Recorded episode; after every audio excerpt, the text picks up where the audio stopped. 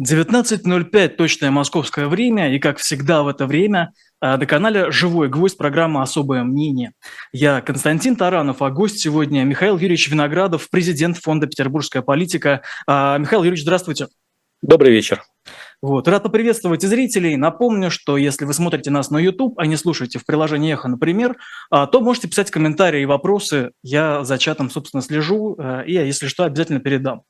Вот. Михаил Юрьевич, вот для, для начала хотел спросить, просто чтобы было некое общее понимание. Вы в каких эмоциях переживали вот э, вечер пятницы, субботу, воскресенье? То есть как вы это все встретили для себя, как восприняли?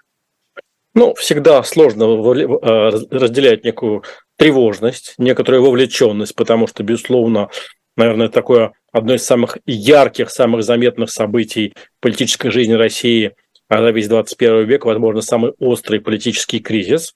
Естественно, поскольку я комментировал там и в медиа, и в телеграм-каналах, я время от времени вынужден должен был как-то отъезжать немножко а, в сторону, смотреть на то, что происходит, что не происходит, что непонятного, что а, тревожного, смотреть за состоянием и, собственно, обывателей, а, как они замечают или не замечают общую а, ситуацию. Поэтому, конечно, ну, как, наверное, и весь послед, все последние полтора года для эксперта, для исследователя – очень яркие, очень интересные, очень насыщенные события, но для современника события, конечно, экстремальные.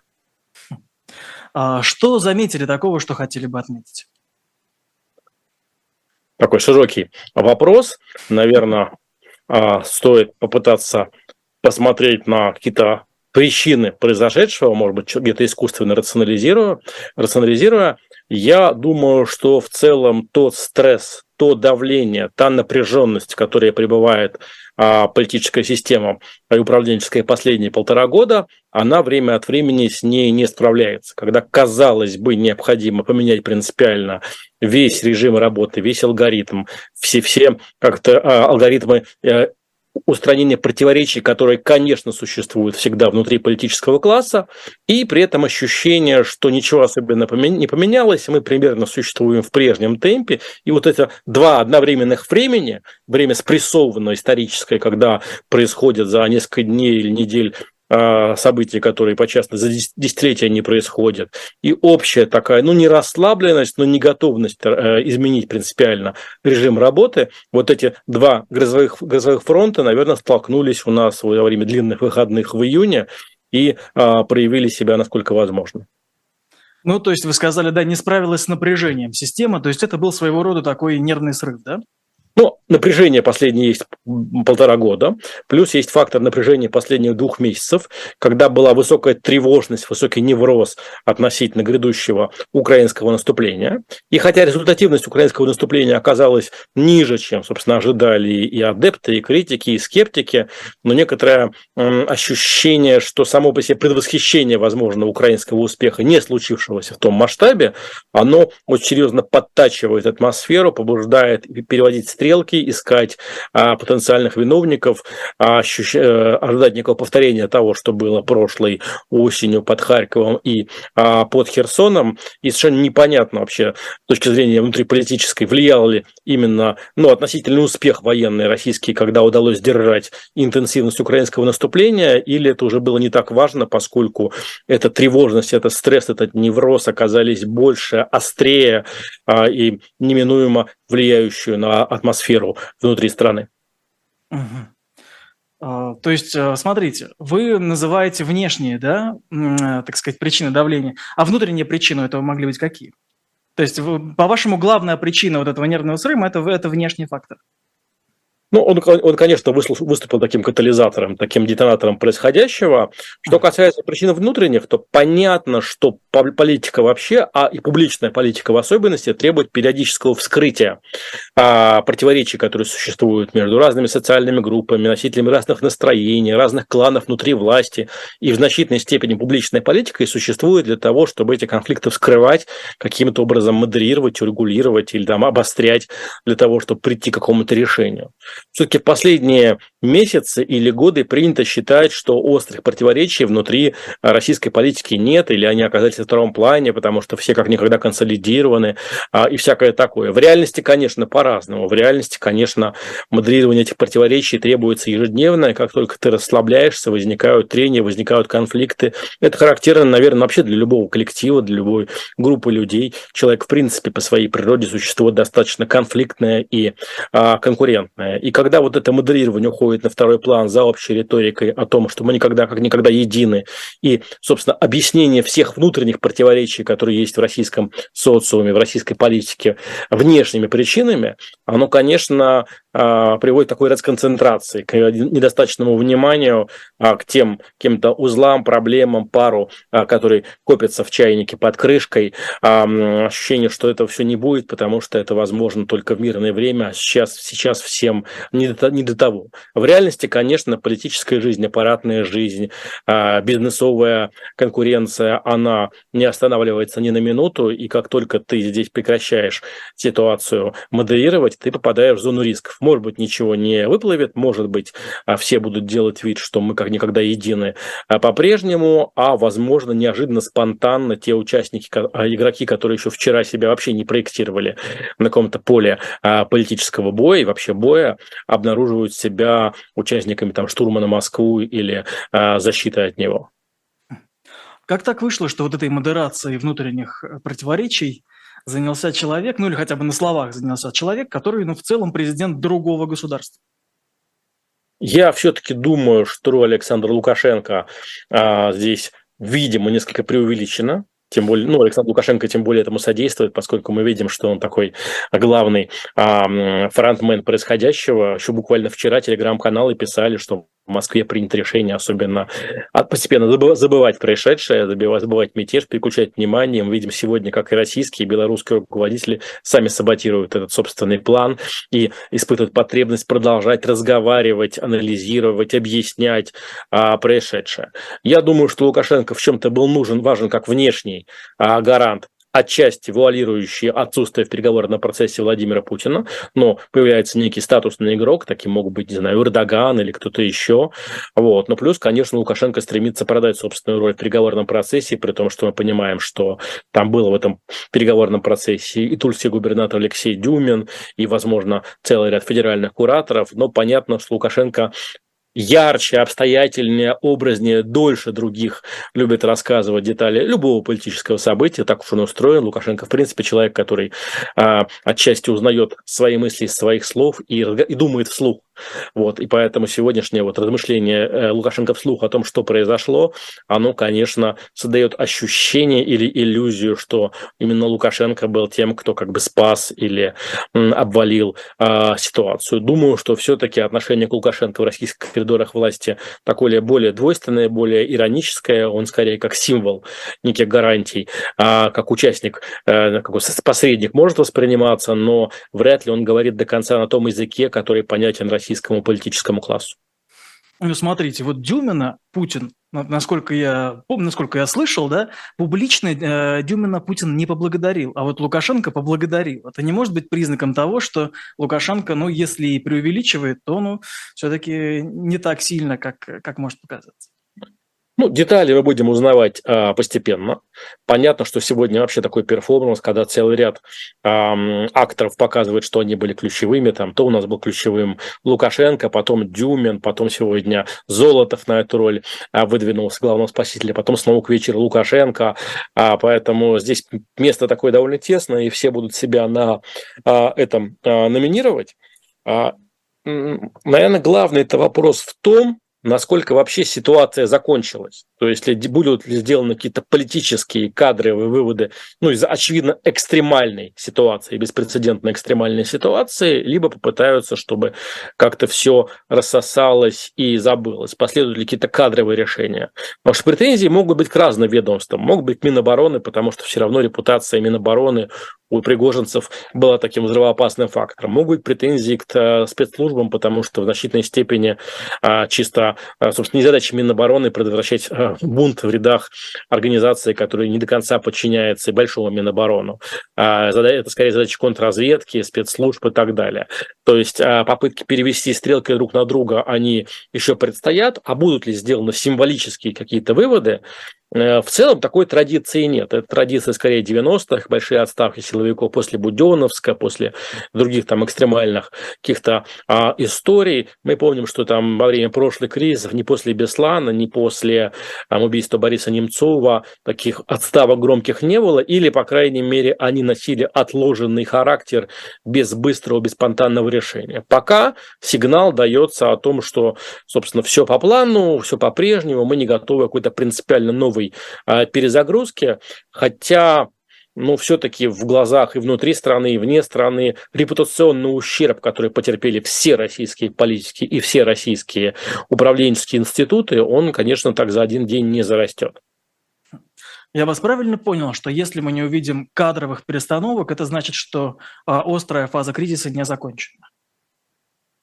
Нет, ну можно подождаться, попробовать э, подержать паузу в расчете на то, что все забудется, как-то замылится, будет внимание переключиться на другие события. И так тоже случалось. Так или иначе, достаточно быстро забываются, не знаю, посмотрите события последнего года, что мобилизация, что там удары дронами по Кремлю, что удары дронами по Москве. Все довольно быстро как-то зарастало, забывалось и а, не оставалось а, в центре внимания. Как, не знаю, в «День с рука», когда вот на следующий день э, жизнь с чистого э, листа. Поэтому такая логика тоже возможна.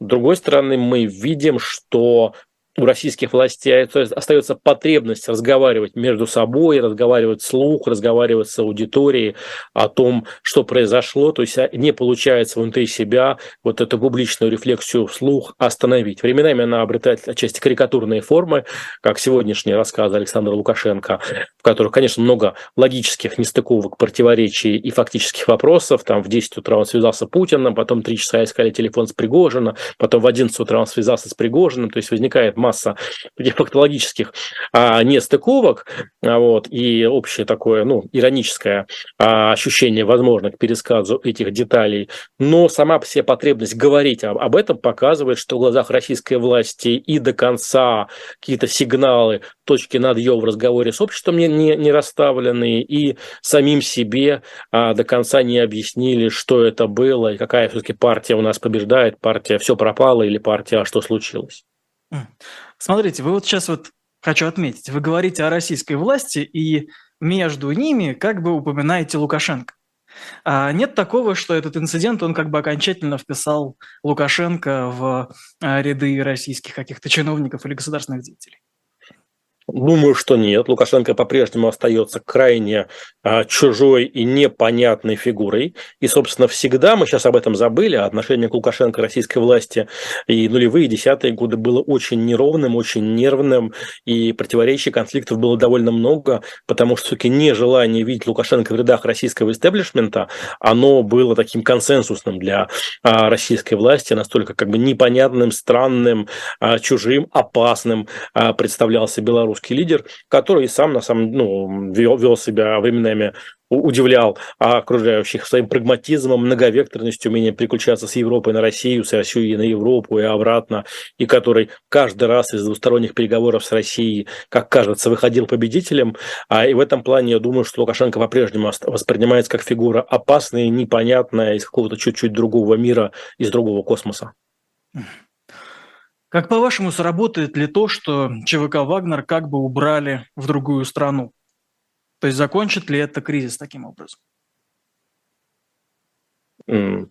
Пока непонятно. Есть вариант, что кризис сам собой забудется, а, потому что как-то все закончится, как и удары дронами по Москве. С другой стороны, а, все-таки то обнаружение трещины в глазах лоялистов, в том числе таких радикал-лоялистов, провоенной аудитории, много из них искренне считали, что они говорят от имени большинства, от имени кого доброго, от, от имени сил добра. И тут выясняется, что они оказываются такой на пороге гражданской войны а, с людьми, которые формально произносят те же самые ценности, те же самые лозунги, а, те же самые, э, декларируют, по крайней мере, а, идеалы, и это обнаружение себя на таком внутреннем фронте, который все-таки кажется чем-то более важным, чем фронт внешний, сегодняшняя вот попытка усилить внутренние войска, передать им а, вооружение, которое, казалось бы, в иной ситуации могло бы оказаться на фронте, показывает, что внутренний фронт, он остается приоритетом.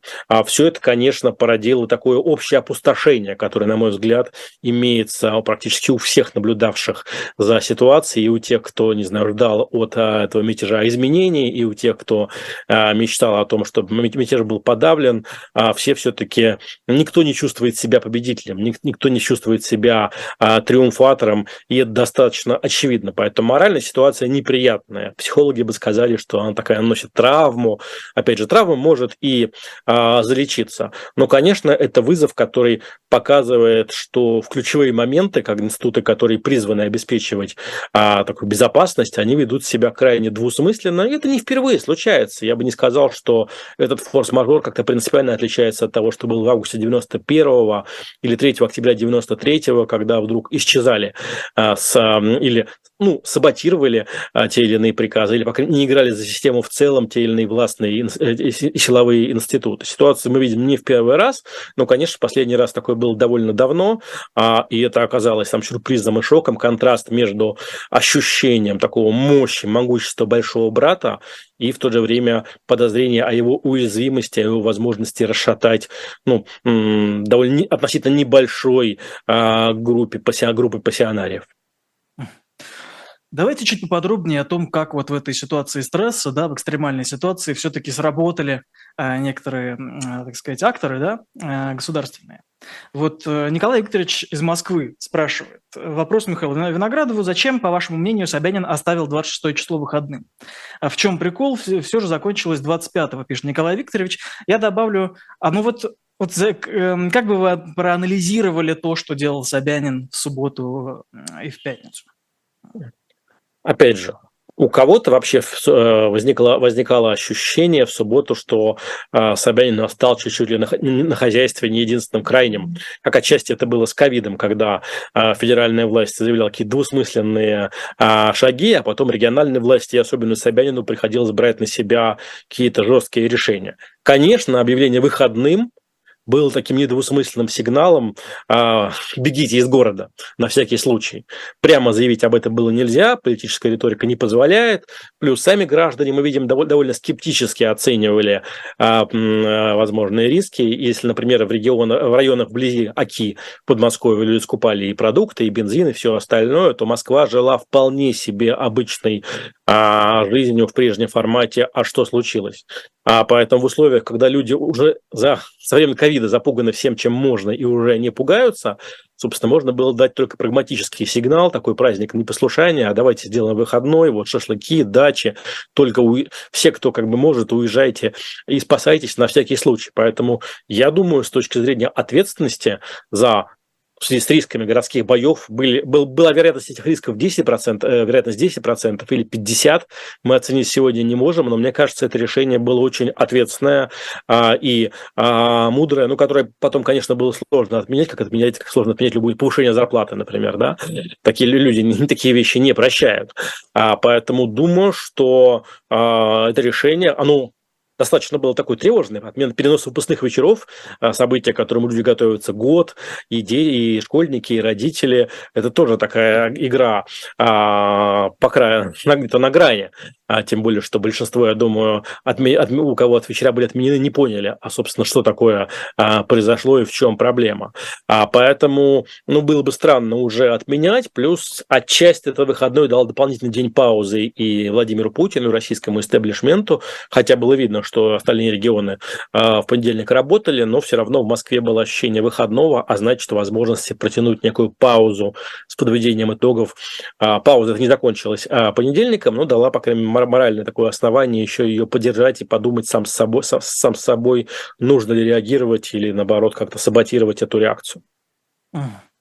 А вот да, вы сказали про Путина. А зачем он сделал два вот этих обращения? Ну вот в соцсетях вот все отмечают, что ну вот по сути два одинаковых обращения сделал э, в рамках там одного э, там, дня.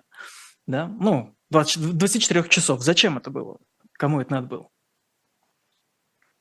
Ну, наверное, у Путина была потребность как-то объяснить происходящее, показать собственную активность, собственное присутствие, собственное пребывание а, где-то здесь. А, и та же встреча Путина с силовиками Совбезом была призвана показать, что Путин там не в космосе, не в бункере. И даже если, хотя встреча по дистанту для него совершенно обычный формат Совбеза, в данном случае он находится где-то а, по эту сторону а, космоса.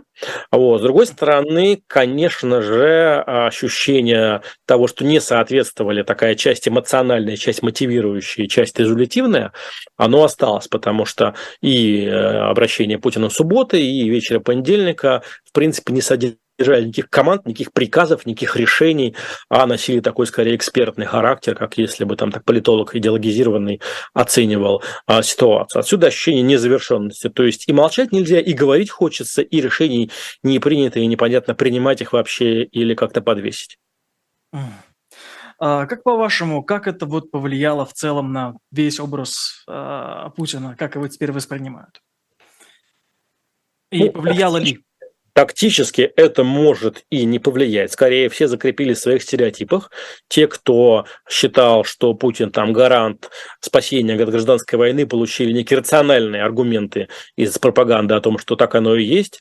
Те, кто считает, что Путин как бы самоустранился и а, там держит вообще паузу в принятии решений, уже военных решений больше полугода, с декабря прошлого, и сейчас не торопится реш... Э, решение принимать, те тоже, а, наверное, убедились в своем представ... представлении, поэтому поэтому скорее Путин дал, удовлетворил носителей всех э, стереотипов. А, вот, он не мог быть равнодушным, но все равно э, не мог пройти мимо событий. Э, он был более активен, чем во время ковида того же, где все-таки в большей степени власть была на облаке, уходила на другую планету. А, вот, но а, некоторая заторможенность реакции власти, она ощущалась. Что касается международной арены, конечно же, это был сигнал некой уязвимости российской власти, ну, не то чтобы там Судана, не то чтобы Африки, но все равно мы видим, когда по факту две государственные структуры в виде вооруженных сил и спецслужб и в виде ЧВК, который сегодня Путин публично признает фактически э, государственная структура на госфинансирование, просто частный формат более удобен для каких-то оперативных решений и действий в серой, в серой зоне, в зоне, зоне закона, а вот когда начинают, по сути, э, публичную не то что борьбу, а практически войну э, государственные структуры, а, конечно, это вне, э, внешне теми, кто смотрит на ситуацию со стороны, э, воспринимает как признак слабости и то, уязвимости того, что российская система управленческая не, впол, не вполне выдерживает то напряжение, в которое она отчасти себя загнала сама в последние полтора года. Вот вы упомянули, да, то, что Путин назвал сегодня цифры и сказал, что ЧВК, да, частная военная компания «Вагнер» полностью финансировалась из бюджета.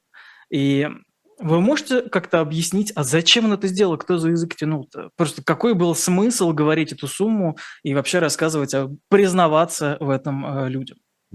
Ну, технически, наверное, это был способ подвешивания такого Пригожина показа, что он находится в статусе такого условного Ходорковского, а, которого вроде простили, а вроде все его помнят, и не надо обратно приезжать, пока мы не передумаем.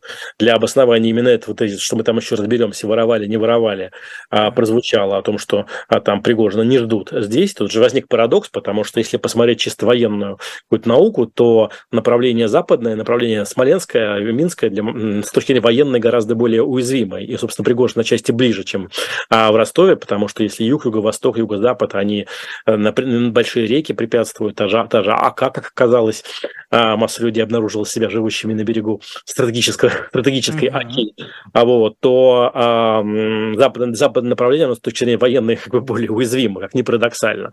Понятно, что такого риска, наверное, Пригор, Пригоринского похода из Беларуси нет, а вот, но было, было желание дать, дать сигнал, с одной стороны, дать сигнал, что Пригожина здесь не ждут, с другой стороны, в чем-то присоединиться к пригожинской картине мира, пропаганде о том, что на военных расходах зарабатывали олигархи, но в данном случае сам Пригожин, как получается из слов а, Путина. Но здесь есть, повторюсь, и желание а, вслух рассуждать, размышлять, говорить о том, что происходит, заговаривать как-то ситуацию, делиться деталями, которые в обычной такой а, мирной или бесконфликтной реальности, конечно, в голову никому бы делиться не пришлось.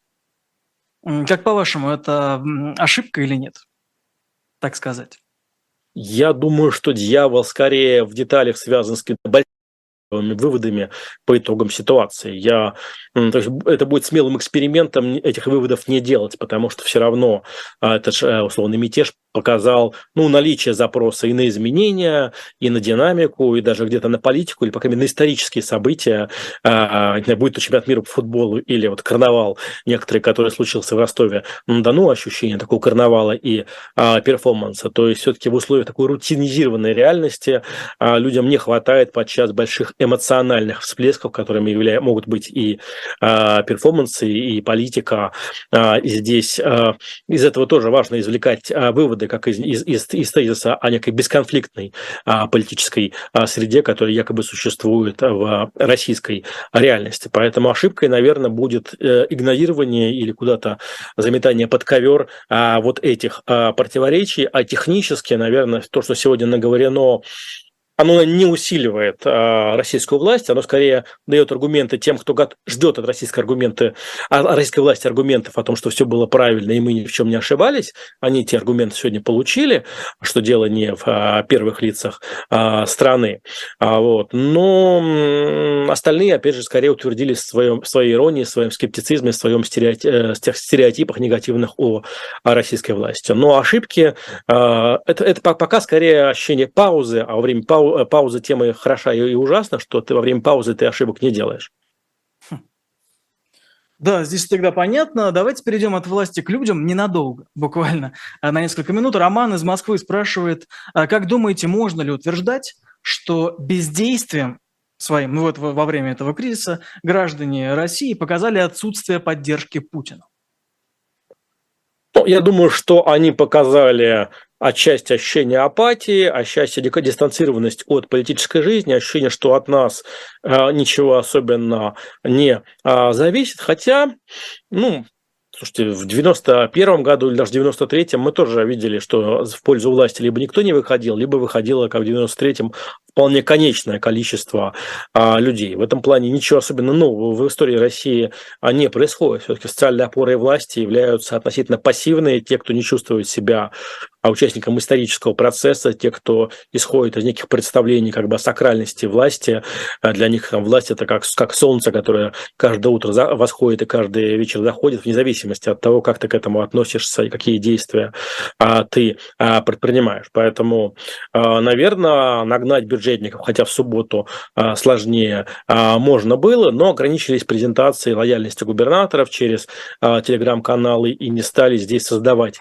риски, тем более все равно равно, что у части лоялистов, конечно, были колебания между а, такой провластной правдой, которая никем особенно не была артикулирована в эти дни, и а, правдой Пригожинской, тоже правдой весьма условной, с массой фактических неточностей и извращений, но тем не менее а, потребность ощущать какую-то динамику, какую-то силу, какую-то надежду, а, там Пригожин в эти ожидания а, попал там не в меньшей степени, как попадал Навальный в глазах протестного избирателя.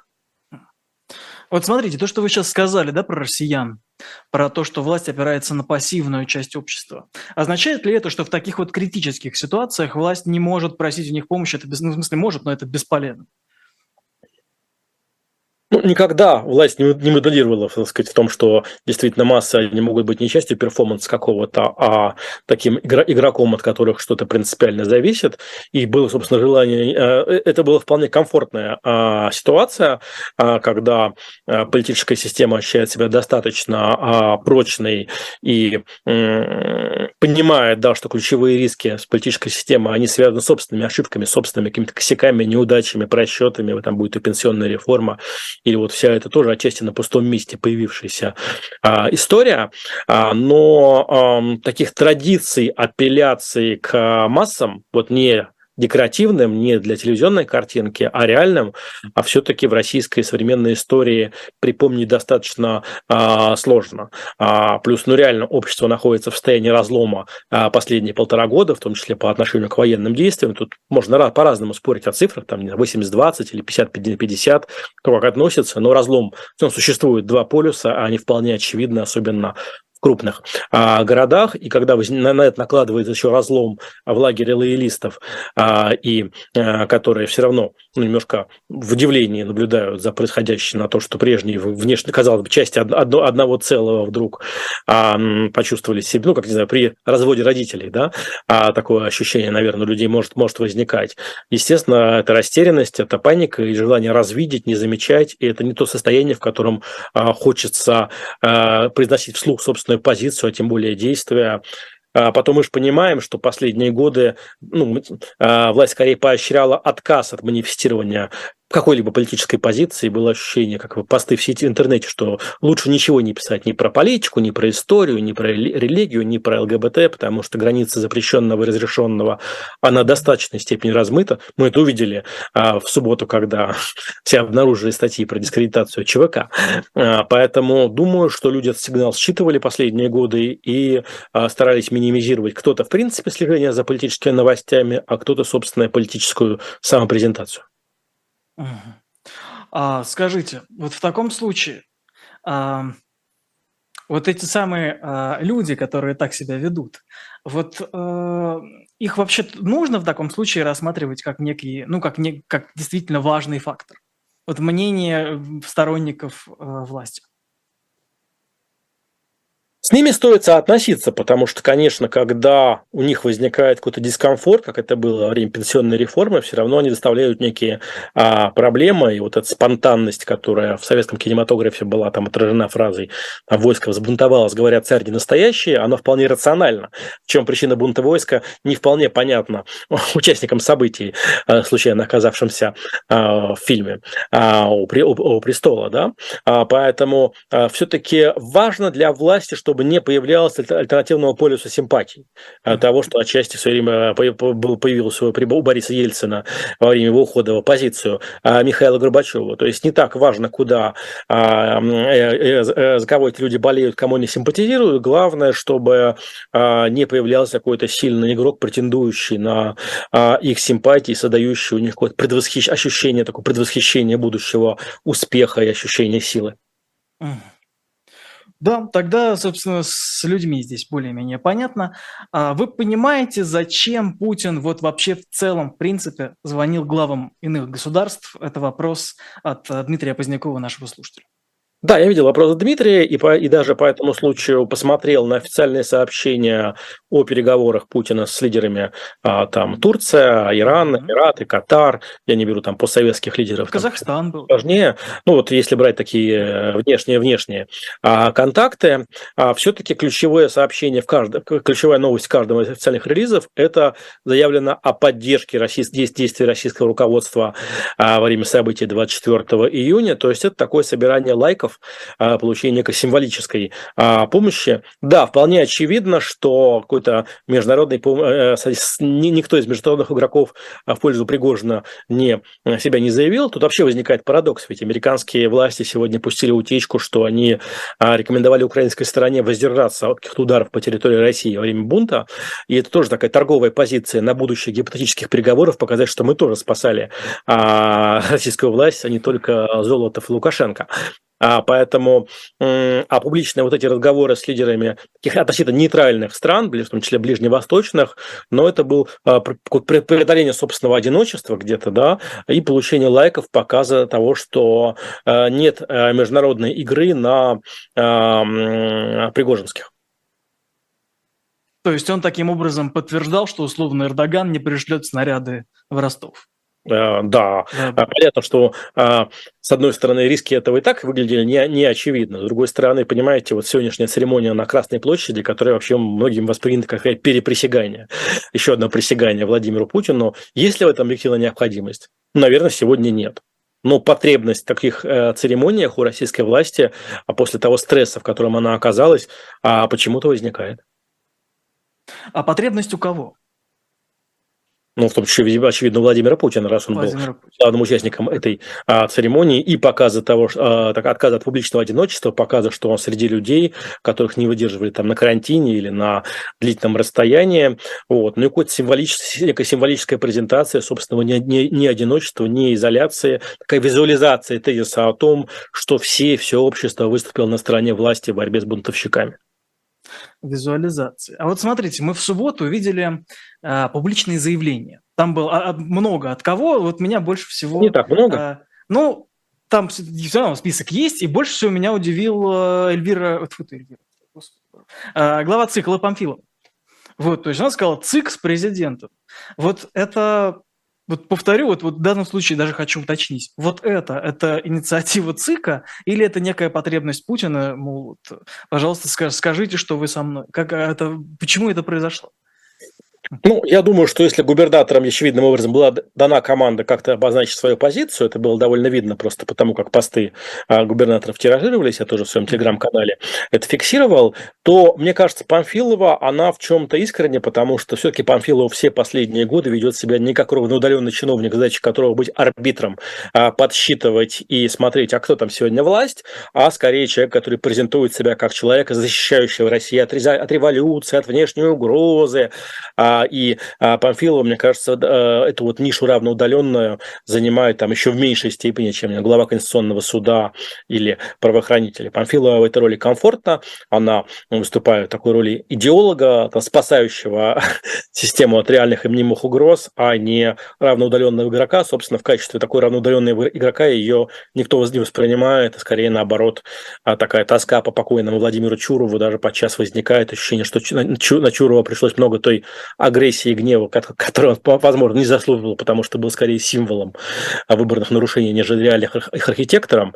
Вот. А в этом э, плане Памфилова давно перестала быть античуровым, а где-то, собственно, его и перечуровила. А, кстати, зачем она это делает?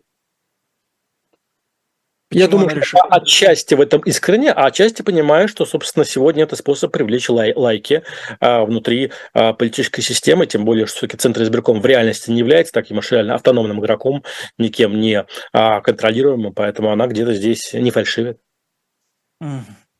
А, понятно, ненадолго отвлечемся. Я хочу обратить внимание в первую очередь а, читателей, ну и вашу тоже, если вы, если вам будет интересно, а что у нас в интернет-магазине shop.diletant.media выставлена книга «Уголовный мир царской России». Впервые опубликована, если я там не ошибаюсь, году там в 26-м а, прошлого века. Написал ее никто иной, как заведующий всем уголовным сыском Российской империи Аркадий Кашко. Он там, уехав из России из-за революции в Европе на старости лет описал там порядка 20 а, различных историй своей карьеры. Там он сам, сам он отмечал, что собрал ряд образов, иллюстрирующих э, там и изобретательность э, лиц из уголовного мира, так и свои приемы не всегда этически однозначны. Там он использовал грим, вербовал тайных э, агентов и так далее. Но в целом, в любом случае, советую посмотреть на эту книгу у нас на shop.diletant.media. Вот. Смотрите, Михаил Юрьевич, немного ближе вот прям вот к вашему ну, можно сказать, да, к профилю. Вот э, мы, мы несколько раз упомянули Дюмина. А, интерес к этому человеку в целом оправдан, как вам кажется? Вот, вот он сейчас начинает появляться, для многих вообще новая фамилия. А это стоит ли действительно следить за тем, кто это такой вообще? Ну, на сегодня скорее да, потому что, с одной стороны, наверное, это самый успешный из таких личных выдвиженцев Владимира Путина последних лет. Мы видели, что целый ряд таких э, близких Путину там, охранников, каких-то представителей свиты, становился губернаторами там и в Ярославле, и в Астрахане, а в Калининграде, и наверное, Дюмин оказался самым результативным самым успешным. И я думаю, что ситуация, атмосфера, та, стиль управления, который есть в Тульской области, он выстроен достаточно серьезно и по-умному. Да, там есть, понятно, лоббистский ресурс, есть финансирование, но при этом и достаточно высокая популярность, результативность показывают, что это интересный управленческий кейс, более яркий, чем, наверное, практически у всех других выдвиженцев Владимира а, Путина. А, Дюмин находится, очевидно, пользуется доверием и находится в неком таком резерве. Отчасти где-то где ему пугают, что вот если что, мы сейчас предъявим Дюмина, и все вы а, удивитесь, потому что вы к этому а, не до конца а, готовы. А с другой стороны, опять же, назначить сегодня Дюмина на место Шойгу а, тоже выглядело бы достаточно двусмысленно, потому что все эти годы, а, которые Дюмин уже второй срок на посту губернатора Тульской области, он ведет себя достаточно сдержанно, достаточно ярко, но равноудаленно а, и не влезает в какие-то моменты, э, истории, которые могут привлечь э, к нему негатив. Понятно, что сегодня позиция министра обороны точно неизвестно, что это а, актив или неликвид, горячая картофеля, на которую некуда будет девать, если а, а, вопросы войны и мира останутся в том виде, в котором они находятся а, сейчас. Потому что все равно большая, громоздкая, не вполне управляемая система, где чисто кадровое управление, кадровые изменения решат далеко а, не все. Вот, поэтому я думаю, что это представительство уже следующего поколения, такого не путинского поколения, которого отчасти держит про запас, которому есть доверие, можно вспомнить, иногда говоря об опыте Дмитрия Медведева, мне кажется, что опыт Медведева, он отчасти привел к разочаров... разочарованию Путина там целым поколением управленцев, там младше себя на 10-15 а, лет, ощущение, что они не удерживают страну. Я сейчас не говорю о том, в какой степени это реальное, а, так так оно и есть, в какой степени это миф, в котором Путин там позволял себя убедить, а вот. но в данном случае, конечно, как э, лицо некой новой генерации именно управленцев, не просто там таких фигур декоративных, абстрактных, а с историей истории успеха за плечами, он довольно любопытен. Собственно, даже те москвичи, кто едет на выходные а, в Тулу, видят, что ну, это совершенно другая а, Тула, потому что все-таки Тула еще лет 15-20 назад вот, да, приезжали, и вы ничего из Тулы не запоминали.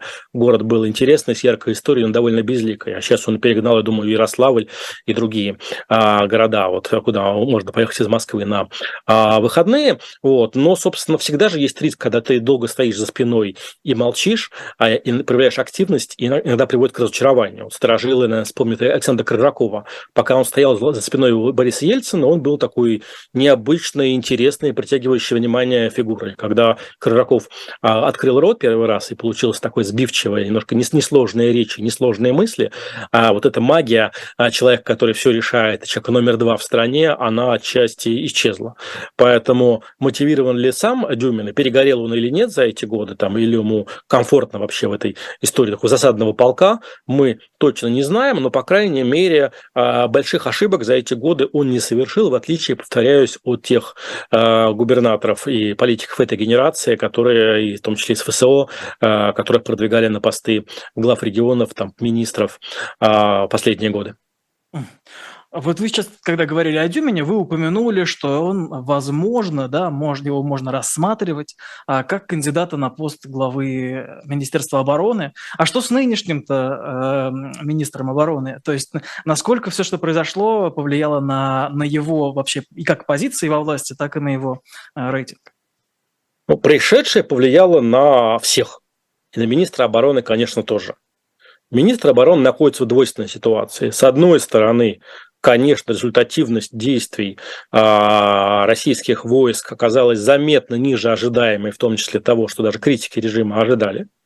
А российское национальное самосознание, в принципе, объясняет всегда военные неудачи и поражения а, изменой и предательством, потому что представить по себе, что есть там соизмеримый а, противник, и он может достигать успехи, очень тяжело для такого классического российского глубинного а, самосознания. Вот. И в этом плане, конечно, Шойгу не тот, что был еще пару лет назад, когда он был фронтменом Единой России на выборах в Государственную Думу. С другой стороны, Шойгу играет важную роль громоотвода потому что и Стрелков, и Пригожин, и все э, объясняли все последние полтора года, что глав, главные наши беды в Шойгу и Герасимове. По сути, Шойгу выполняет ту же роль, которую раньше выполнял Дмитрий Медведев, притягивая там какими-то казусами на себя негатив и агрессию и отвлекая тем самым негатив Владимира Путина. А поэтому та услуга, которую Шойгу оказывает а, Путину с точки зрения такой социологической и внутриполитической, она, наверное, не менее значима, не менее важна, чем его а, военный пост. Ну, конечно, вот этот а, мятеж, он показал, что как бы здесь терпение не безгранично, и все-таки достаточно много негатива на себя Шойгу протянул, как, собственно, тот же Дмитрий Медведев когда-то отчасти а, уже перестал даже это вот к концу, к концу самой премьерства эту функцию громоотвода выполнять после пенсионной реформы, уже когда и рейтинги Путина стали ощутимо а, снижаться. Поэтому Шойгу по-прежнему в двойственной ситуации. Конечно, а, говорить о том, что он виноват за все провалы, это преувеличение, потому что объективно ну, российская военная система, государственная система не готовилась а, к вооруженному конфликту с Украиной, и всем эта идея казалась как-то абсурдной и дикой, а, и все рассчитывали, что такого не случится, и в этом плане а, к этому были в равной степени не готовы ни военные ведомства, ни оборонно-промышленный комплекс, ни импортозамещение ни э, все остальные реальные мнимые э, гордости десятых годов. А есть ли еще ситуация, что Шойгу станет таким, как был вот лет так 8 назад, когда вот если вот, ну, часто в обычных разговорах, да, ежедневных, подумаешь, кто будет преемником Путина, а люди называли Шойгу. А, вот, ну, чаще, ну, вот мой опыт так показывает. А возможно ли, что уж к Шойгу вернется такой, э, такой статус? Вы можете представить его победителем в этой ситуации? Ну, я думаю, что вероятность этого, она примерно соизмерима с возвращением, ожида... возвращением к Дмитрию Медведеву полюса общественных ожиданий. И насколько она велика? Она не зашкаливающая. Не зашкаливающий. А, прекрасный, да, а, ответ. А, вот. Скажите, вот да, у нас, к сожалению, остается не так уже много времени, и э, хотел бы я тогда обратить внимание на э, новость, ну, уже несколько, может быть, не такую интересную, ну, не такую востребованную, как предыдущая. Сегодня э, Нечаев с Титовым объединились. Э, как по-вашему, что это такое и вообще интересно? Вот вам это интересно? Ну, я могу про это поговорить. Наверное, вам не лишний слушателям объяснить, о чем мы вообще говорим. Кто а, ну, э, да, все верно. Собственно, э, партия роста э, вот, э, пошла на курс объединения с э, партией «Новые люди», которые сейчас в парламенте. Вот, и сегодня, ну, собственно, возникло ощущение, что они уже, ну, что это вопрос решен. Ну, я понимаю, что, приходя в разговор о партиях, мы, мы риску, рискуем лишиться части аудитории, но вы сами, в конце ну, концов, начали. А, вот. а, поэтому я думаю, что, в принципе, это логичная, ожидаемая история а, потому что да, а, от, новые люди – это партия, набравшая некоторые ожидания, там, прошедшая в, а, на выборах в а, Государственную Думу, а в то же время, наверное, в поствыборной истории партия себя продолжает искать, и не получается до конца найти политическую повестку. За новыми людьми все-таки есть шлейф и голосование по вопросам войны и мира в Государственной Думе единогласного вместе со всеми. А партия роста, а, технически это вообще наследник там бывшего там, большого, количества правых и таких либеральных а, проектов, которые последние годы была не особенно заметна, хотя, например, она провела ну, неплохую, на мой взгляд, непозорную вполне избирательную кампанию на выборах Госдумы 2021 года.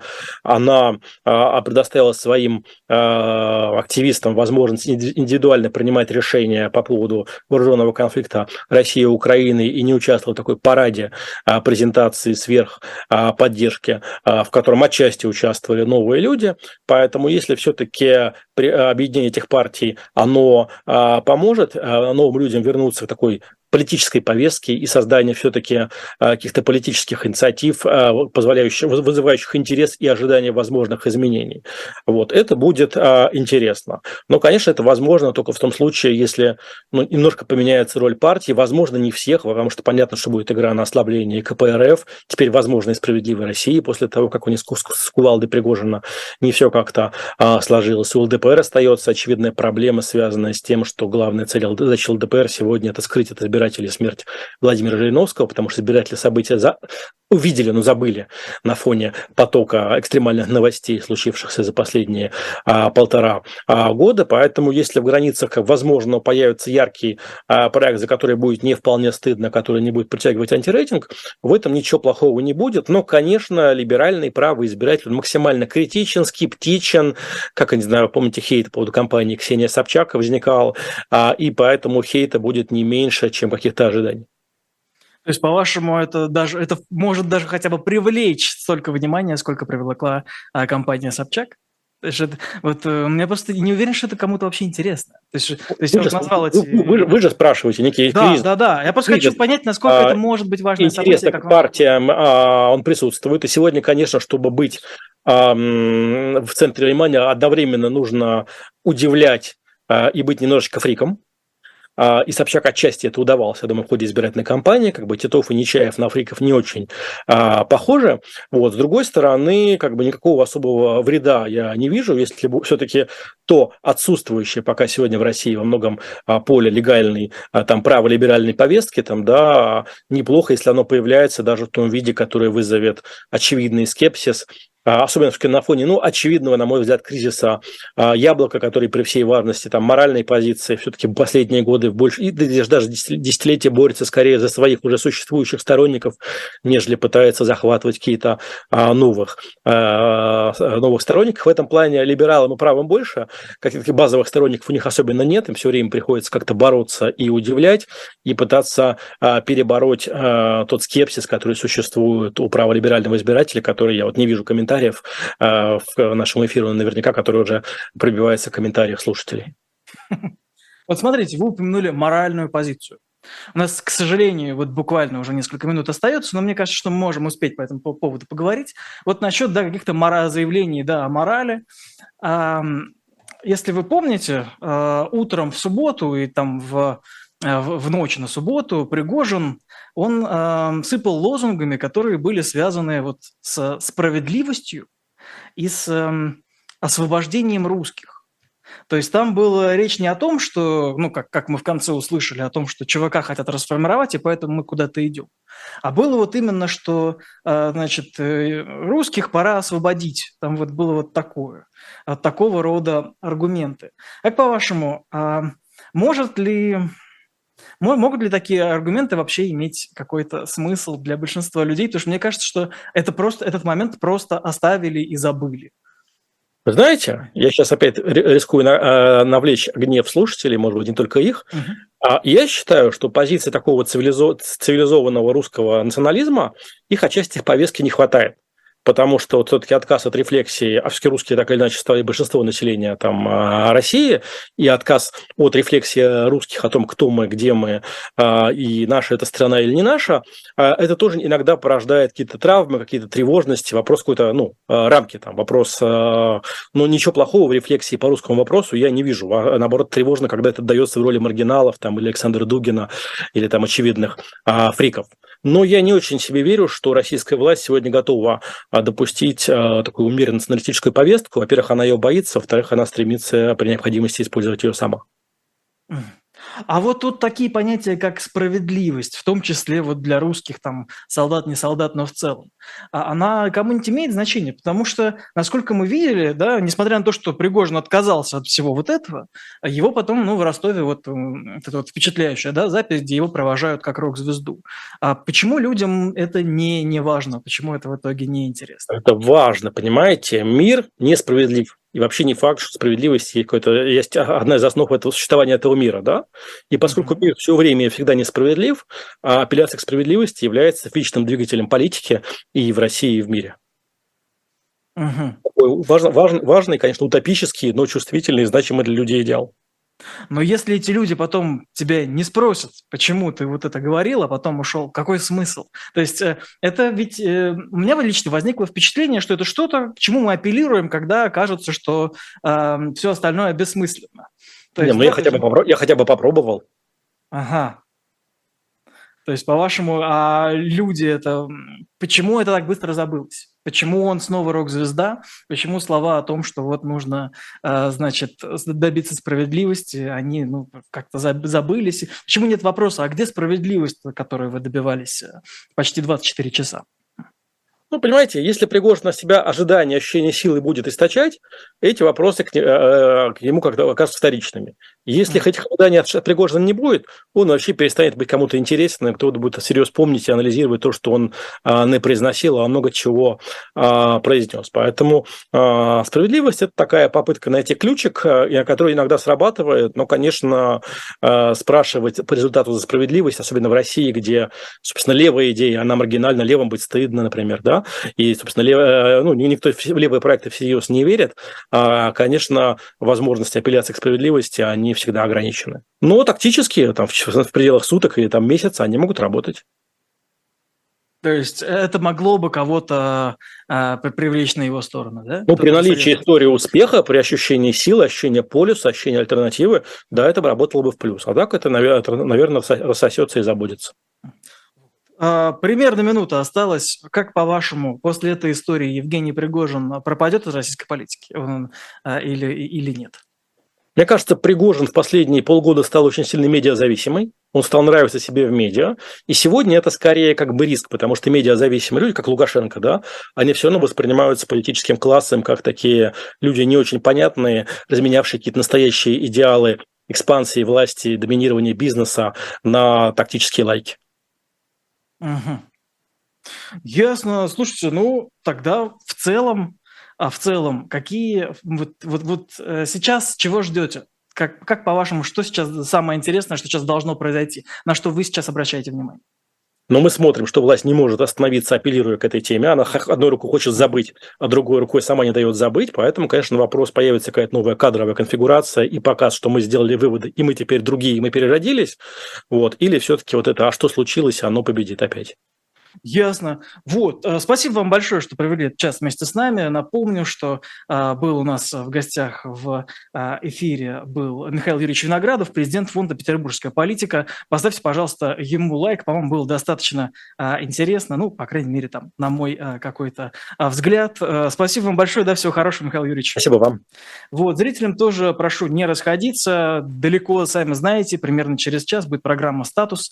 Кто там в ней будет, я думаю, вы и сами прекрасно помните. Всего хорошего, до свидания.